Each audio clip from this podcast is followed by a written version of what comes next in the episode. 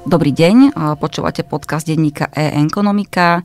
Ja som Daniela Krajanová a mojou dnešnou hostkou je Lívia Vašáková, bývalá vicepremiérka pre plán obnovy. Dobrý deň. Dobrý deň, prajem. A budeme sa rozprávať o tom, či a ako veľmi vážne je to aktuálne s hrozbou, že by sme mohli prísť o prostriedky z plánu obnovy alebo eurofondy ako také prípadne teda oboje, či sa tá situácia nejakým spôsobom mení aj čakaním na rozhodnutie ústavného súdu a podobne. Moja prvá otázka teda bude, momentálne je podľa vás, ako vážne je to riziko, že by sme naozaj mohli o nejaké prostriedky z európskych fondov prísť? Ja si myslím, že to riziko je vážne. Svedčí o tom aj veľmi intenzívna komunikácia zo strany Európskej komisie. Európska komisia poslala viacero listov, zároveň reagovala aj šéfka európskych prokurátorov. Ústne sa k tomu vyjadrili aj komisári ako česká komisárka pani Jourová a takisto prebehla k tomu aj diskusia v Európskom parlamente. Myslím si, že žiadna iná téma nebola takto ostro artikulovaná zo strany európskych inštitúcií, takže za mňa to riziko je vážne. Vy predsa máte nejakú skúsenosť, akým spôsobom Európska komisia komunikuje. Je ten jej tón v tých listoch, ktoré sú teda minimálne tri, o ktorých vieme, naozaj niečím iným? Nie je zmena iba v tom, že tentokrát tá komunikácia sa dostala aj na verejnosť? Keď som mala na starosti plán obnovy ako vicepremiérka aj eurofondy, tak som videla vlastne viaceré listy Európskej komisie a väčšinou ten tón je relatívne taký zdvorilý, diplomatický. V týchto listoch, ktoré prenikli na verejnosť, tak ten tón je, by som povedala, tvrdší. A naozaj vlastne Európska komisia sa aj veľmi obširne vyjadruje k veciam, ktoré sa týkajú právneho štátu, za moje pôsobenie, či už na pláne obnovy, alebo aj vlastne ako vicepremiérky pre využívanie eurofondov, tak toto tam vlastne vôbec nefigurovalo. Keby ste to momentálne mali odhadnúť nejak v percentách, že ak sa nič nezmení, dostane status quo, ako pravdepodobné to je, že sa naozaj naplní tá hrozba a o nejaké peniaze prídeme? Je tak široko koncipovaná tá otázka, tak ja by som to možno, že tak zúžila, že keď hovoríme teda o tom pláne obnovy a štvrtej žiadosti o platbu, tak si myslím, že pokiaľ vláda nepodnikne nejaké kroky, tak e, Slovensko v tomto roku neuvidí vyplatenú plnú štvrtú žiadosť o platbu. V tomto roku hovoríme o tých uh, vyše 900 miliónoch. Áno. Uh, myslíte si, že predsa len časť uvidíme z tých peňazí? Tam je tých scenárov viacero, lebo v podstate Slovensko na štvrtú žiadosť o platbu tak splnilo všetky opatrenia, keď v decembri podávalo žiadosť o platbu. Sú tam veci ako napríklad kurikulárna reforma, zákon o dráhach, zákon o verejnej osobnej doprave a iné, by som povedala, ešte ďalšie opatrenia, čo znamená, že toto sú opatrenia, ktoré sme splnili, za ktoré by Slovensko tie peniaze malo dostať. Ako náhle sú veci, ktoré neplníme, tak Európska komisia spravila metodiku, na základe ktorej vie vypičísliť aj finančnú sankciu za niektoré oblasti, ktoré teda nie sú splnené. Takže ak sa slovenská vláda rozhodne vlastne, že by nešla do toho, že ide teraz opravovať veci, ale uspokojí sa s tým, že dostane len čas peniazy, tak si viem predstaviť, že toto by sa v tomto roku dalo vyriešiť. Hovoríme o akej hrozbe. Neviem si predstaviť, ako sa vypočíta to, že teda máme tie 13. dôchodky zvýšené, že ak to nejakým spôsobom nevykompenzujeme, tak koľko peňazí by nám mohli strhnúť. Myslím si, že v prípade kľúčových reform, ktoré sa dotýkajú verejných financií, tak by sme hovorili o 100 miliónoch eur. A vieme to teda ešte nejakým spôsobom napraviť? A čo minimálne by sme museli urobiť? Z toho listu, čo ja som mala možnosť e, vidieť, tak sú tam tri veľké výtky zo strany Európskej komisie. Tá prvá sa týka dôchodkovej reformy, že po zavedení 13 dôchodkov, tak vlastne tá udržateľnosť verejných financií nebude taká, ako sme deklarovali vlastne v decembri pri tom pôvodnom zámere. Takže tam budú potrebné kompenzačné opatrenia na tieto 13. dôchodky. To sú napríklad vlastne nejaké obmedzenia pri predčasných dôchodkoch alebo zrušenie nejakých výnimiek. To sú veci, o ktorých sme diskutovali ešte v čase, keď som bola na čele plánu obnovy. Ďalšia veľká oblasť sa týkala výdavkových limitov, ktoré neboli zavedené do rozpočtu na rok 2024. Tieto výdavkové limity nie sú samoučelné, ale majú limitovať nárast výdavkov a teda vlastne strážiť udržateľnosť verejných financií. To, že je to problém, tak vidíme aj nielen z listu Európskej komisie, ale aj z reakcie finančných trhov, kde si vlastne investori pýtajú stále viac a viac na úrokoch za slovenské dlhopisy. Takže toto si myslím, že je problém nielen voči Európskej komisii, ale aj voči tomu, ako sa Slovensko bude financovať a koľko peňazí na to bude dávať. A tá posledná oblasť, ktorú ja považujem za závažnú, ten list mal 8 strán, takže bolo tam viacero vecí, ale niektoré sú naozaj také, že doplnenie nejakých papierov alebo doplnenie vlastne znení zákona do systému, ktorým sa to deklaruje.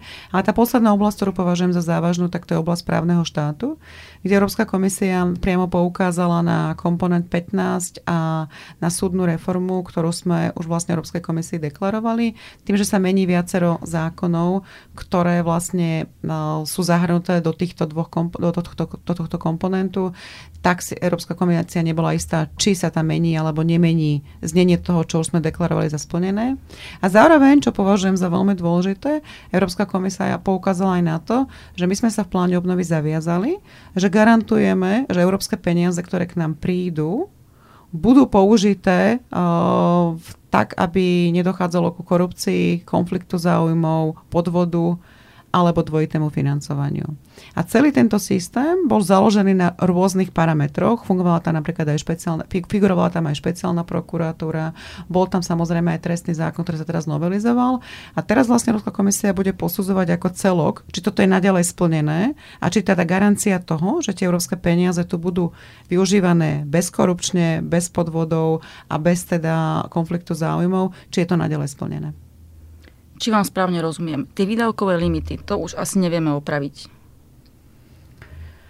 Výdavkové limity... Ďalší rok v podstate. Tak... No, eh, výdavkové limity, ale pokiaľ teda vlastne jeden rok tam nebudú zavedené, tak ja si myslím, že ide o zvrátenie milníka. Takže sú ešte spôsoby, akým by sa to dalo zaviesť do toho rozpočtu. Rada pre rozpočtovú zodpovednosť aj výdavkové limity vypočítala. Vláda môže požiadať aj o revíziu týchto limitov, nakoľko vlastne ešte v závere roka boli schválené nejaké opatrenia, ktoré by, to, ktoré by mohli zmeniť výšku limitov. Takže ja si myslím, že teoreticky nejaká šanca tam je, ale Znamenalo by to, že vláda bude musieť šetriť. Tie výdavkové limity sú vlastne o tom, že limitujú výdavky a tým pádom vlastne by muselo dojsť aj k nejakým reálnym opatreniam na strane šetrenia. Nie je to len vec, že, viete, že schválite nejaký zákon alebo schválite nejaký papier. Tam naozaj vlastne akoby ten dopad by na tie verejné financie mal byť taký, že dôjde k šetreniu.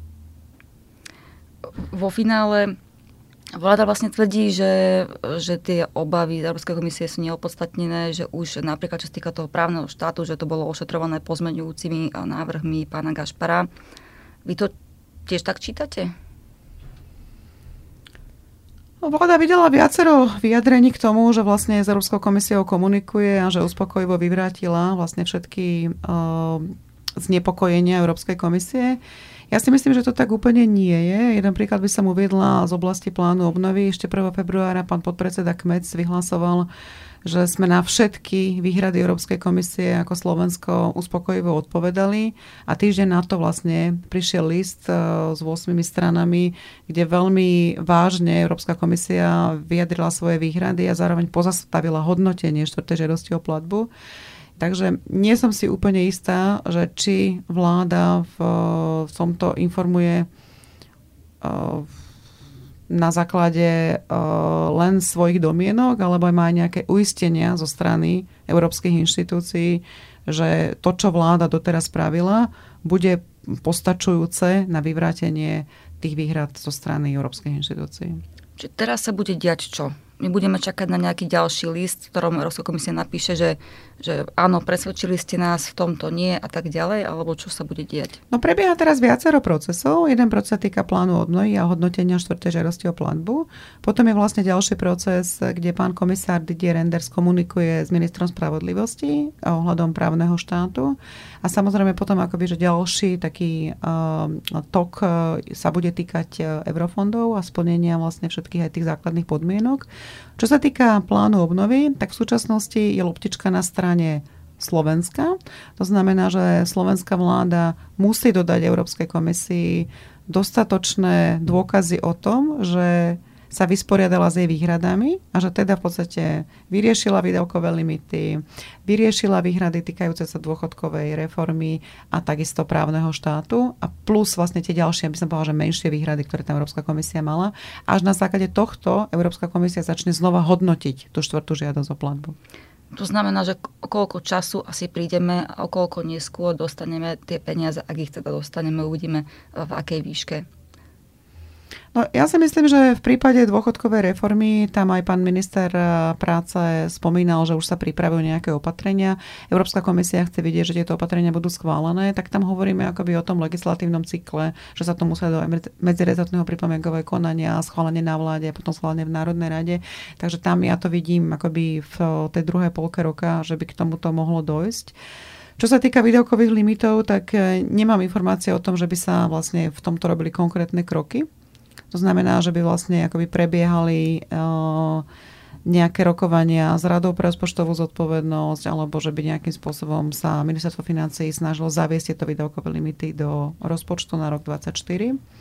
No a v prípade právneho štátu, tak si myslím, že tam aj na strane komisie je potrebný čas na to, aby si pozreli vlastne tú finálnu úpravu tej novely Takže tam si myslím, že e, zo strany Slovenska je potrebné asi zaslať tie finálne texty a Európska komisia si myslím, že cez rôzne procesy sa k tomuto bude vrácať, lebo toto sa netýka len plánu obnovy.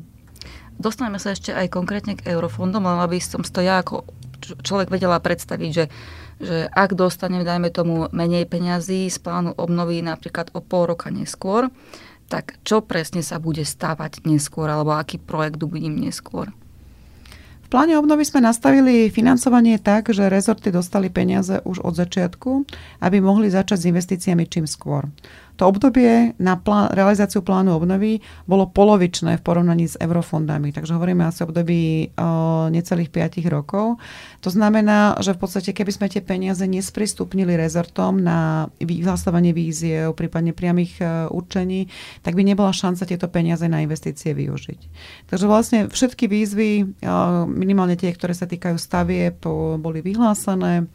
Zároveň vlastne už sa podpisujú kontrakty, v niektorých e, sa už začalo naozaj v podstate aj s tými verejnými obstarávaniami a začína sa v niektorých prípadoch stavať. To znamená, že tieto peniaze nie sú akoby priamo určené, že napríklad štvrté žiadosti o platbu, máme kurikulárnu reformu a peniaze na tú kurikulárnu reformu sa dajú využiť až potom, keď tie, tie peniaze prídu. Nie tie peniaze rezorty majú a vedia ich v podstate podľa potreby využívať. Slovensko už dostalo 2 miliardy eur, to znamená vlastne za splnené opatrenia z prvých troch žiadostí o platbu tieto peniaze už máme doma a tieto peniaze vieme práve využiť na rozbehnutie tých investícií. Štvrtá žiadosť o platbu, ktorou pripravili ešte predchádzajúce vlády za 923 miliónov, tiež bola pripravená, takže všetko bolo splnené a tie peniaze mohli prísť. A tieto peniaze vlastne minimálne v tomto roku boli dostatočné na to, aby pokryli všetky vlastne tie výdavky, ktoré vznikajú z realizáciou investičných projektov. Ak však sa stane to, že tieto peniaze by neprišli, prípadne vlastne, že bude dlho trvať rokovanie o, plánu, o revízii, ktorú plánuje súčasná vláda, tak sa môže stať, že potom tie ďalšie peniaze nebudú prichádzať a tie investície, ktoré boli narozpočtované na celú sumu 6,4 miliardy, tak budú musieť byť časti hradené z národných zdrojov. A nemôže sa napríklad stať, že keby teraz e, vybrali e, staviteľa, stavbára pre Martinskú nemocnicu, tak on nemôže začať stavať, alebo sa nestihne tá nemocnica do roku, do júna 2026 kvôli týmto veciam? Pýtate sa na dve rôzne veci. Tá prvá vec je, že či vlastne je nedostatok financií na už rozbehnuté investičné projekty a tam odpoveď je nie. Tieto peniaze vlastne rezorty majú, sú narozpočtované, takže vlastne ako v tomto určite problém nie je, môžu sa podpisovať zmluvy a investori môžu začať s realizáciou projektov. A čo sa týka vlastne tej uh, druhej časti otázky, že či tie, sa tá nemocnica v Martine stihne, tak uh, to je práve to, čo som spomínala na začiatku, že Snažili sme sa dať peniaze k dispozícii čím skôr, aby sa tie projekty mohli začať realizovať čím skôr a zvýšiť tým šancu na jej dokončenie. Samozrejme, je to teraz akoby na súčasnej vláde, aby podnikala kroky na to, aby sa tie procesy naozaj diali podľa semafora, ktorý máme zverejnený aj na webe. kde sme vlastne akoby, ako úradnícka vláda, ale aj predchádzajúce vlády sa snažili nastaviť ten proces tak, že musíte plniť určité časové milníky, aby vlastne ten projektový tím dostával extra peniaze na odmeny toto malo byť motivačné vlastne na to, aby aj v tom týme vládla atmosféra taká, že ideme realizovať ten projekt tak, aby sa dal stihnúť. Pokiaľ sa projekt nestíha do roku 2026, tak nevieme Európskej komisie vydeklarovať, že sme postavali tú nemocnicu do štádia hrubej stavby a tým, že toto je ďalšie opatrenie, za ktoré nám majú plynúť peniaze, tak vlastne je možné, že sa nám bude krátiť aj tá ďalšia platba, ktorú máme dostať v roku 2026.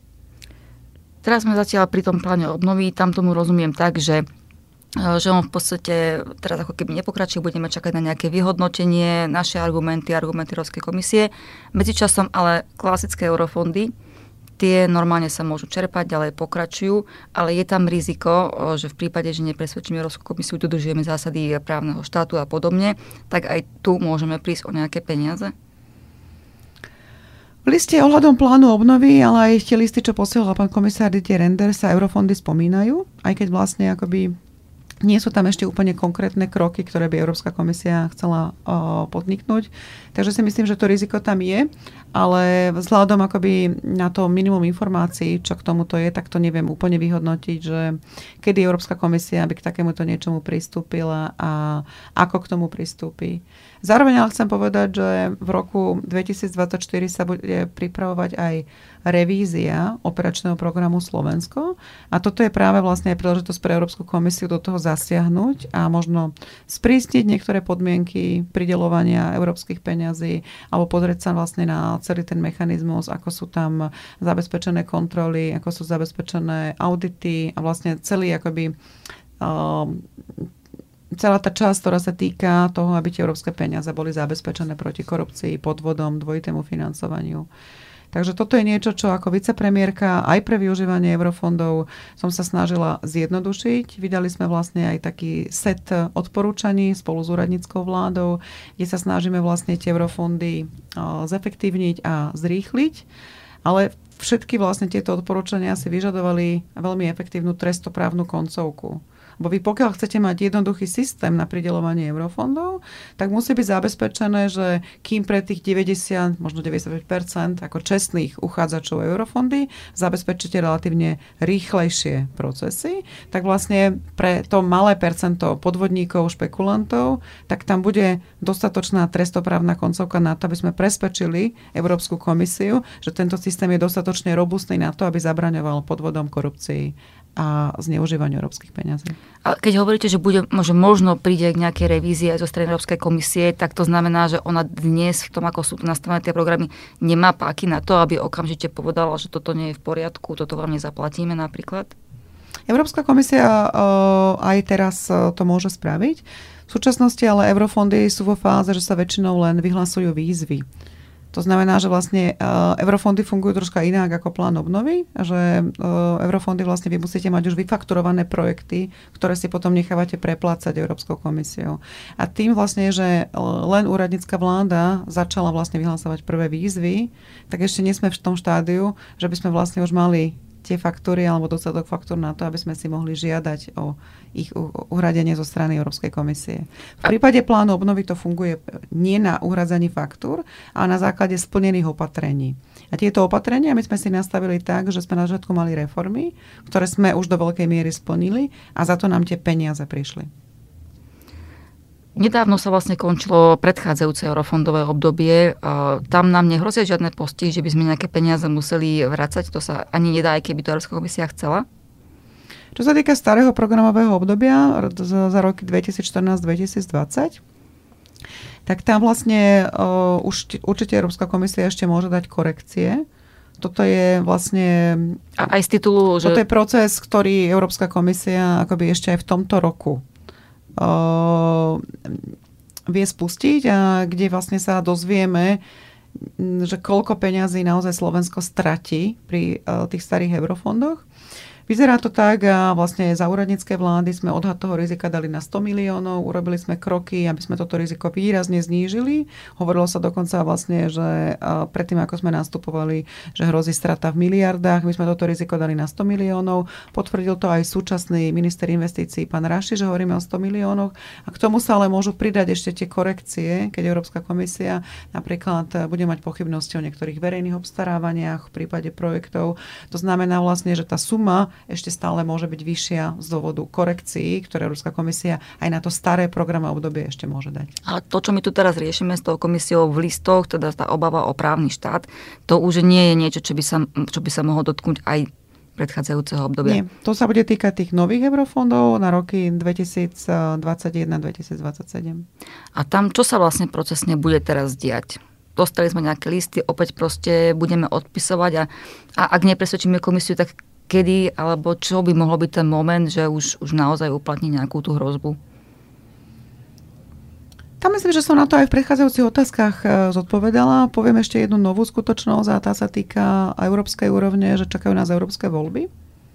Európske voľby, z ktorých potom vlastne vzíde Európsky parlament a nová Európska komisia. Od jej zloženia a vlastne od vedenia Európskej komisie bude závisieť, že či ten postup vlastne bude akoby kontinuálny. Ak by to bola súčasná predsednička pani Ursula von der Leyen, tak sa dá očakávať, že ten mm, postup bude asi rovnako rázny, ako je v súčasnosti. Alebo ak by došlo k zmene vedenia, tak samozrejme mm, môžu sa veci zmeniť aj na európskej úrovni. Myslíte si, že v Európskej komisie budú čakať aj na to, ako sa k veci postaví náš ústavný súd? To je skôr otázka na Európsku komisiu. Vy ste sa dávnejšie vyjadrili, že, že pri obavách o právny štát už má teda Európska komisia skúsenosť s Maďarskom, Polskom. Na základe toho by to teraz mohlo ísť trošku rýchlejšie s nami, ak teda ju nepresvedčíme o opaku. Ale zároveň teda vzniká nejaký priestor, kedy sa nedá očakávať nejaká veľká aktivita Európskej komisie, tak? Tak ako som povedala, vlastne Európska komisia o, tento rok bude prechádzať zmenou po európskych voľbách. A tie kroky, ktoré sa podnikli voči Maďarsku a Polsku, tak sa týkali hlavne plánu obnovy.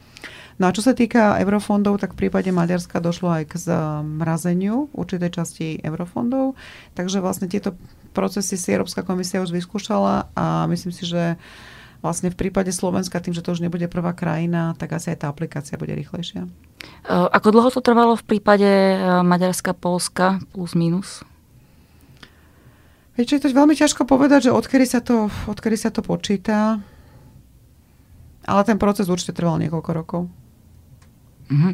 Lebo ako zvonku to vyzerá, že, že obyvateľia tých krajín ako keby e, necítili nejaký okamžitý impact, alebo sa na to len zle pozerám, ako reálne tam sa proste teraz nestavia niečo, čo by sa, alebo tí ľudia nemajú niečo, čo by už mohli mať.